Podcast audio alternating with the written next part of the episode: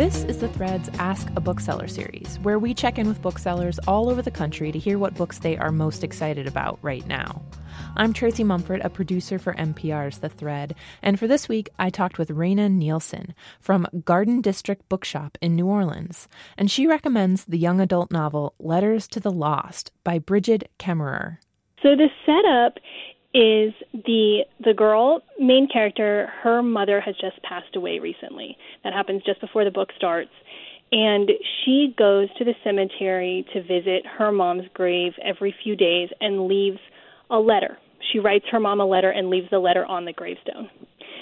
Then the boy main character, he is currently serving some community service for something that happened before the book started. And his community service is to mow the lawns in this cemetery. So when he's mowing the lawn, he finds this letter. He never sees her, the girl. He just finds the letter, and he reads it, and he decides he's going to answer the letter. So he writes a letter and leaves it on the gravestone. And they go back and forth like that for quite a while, not knowing who the other one is. I loved it, and it really enjoyed it. I've sold it to other adults. They've enjoyed it.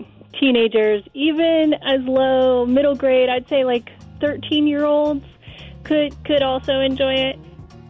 That was Rayna Nielsen from Garden District Book Shop in New Orleans recommending Brigid Kemmerer's novel Letters to the Lost. For more about this book and other great reads, go to mprnews.org/thread.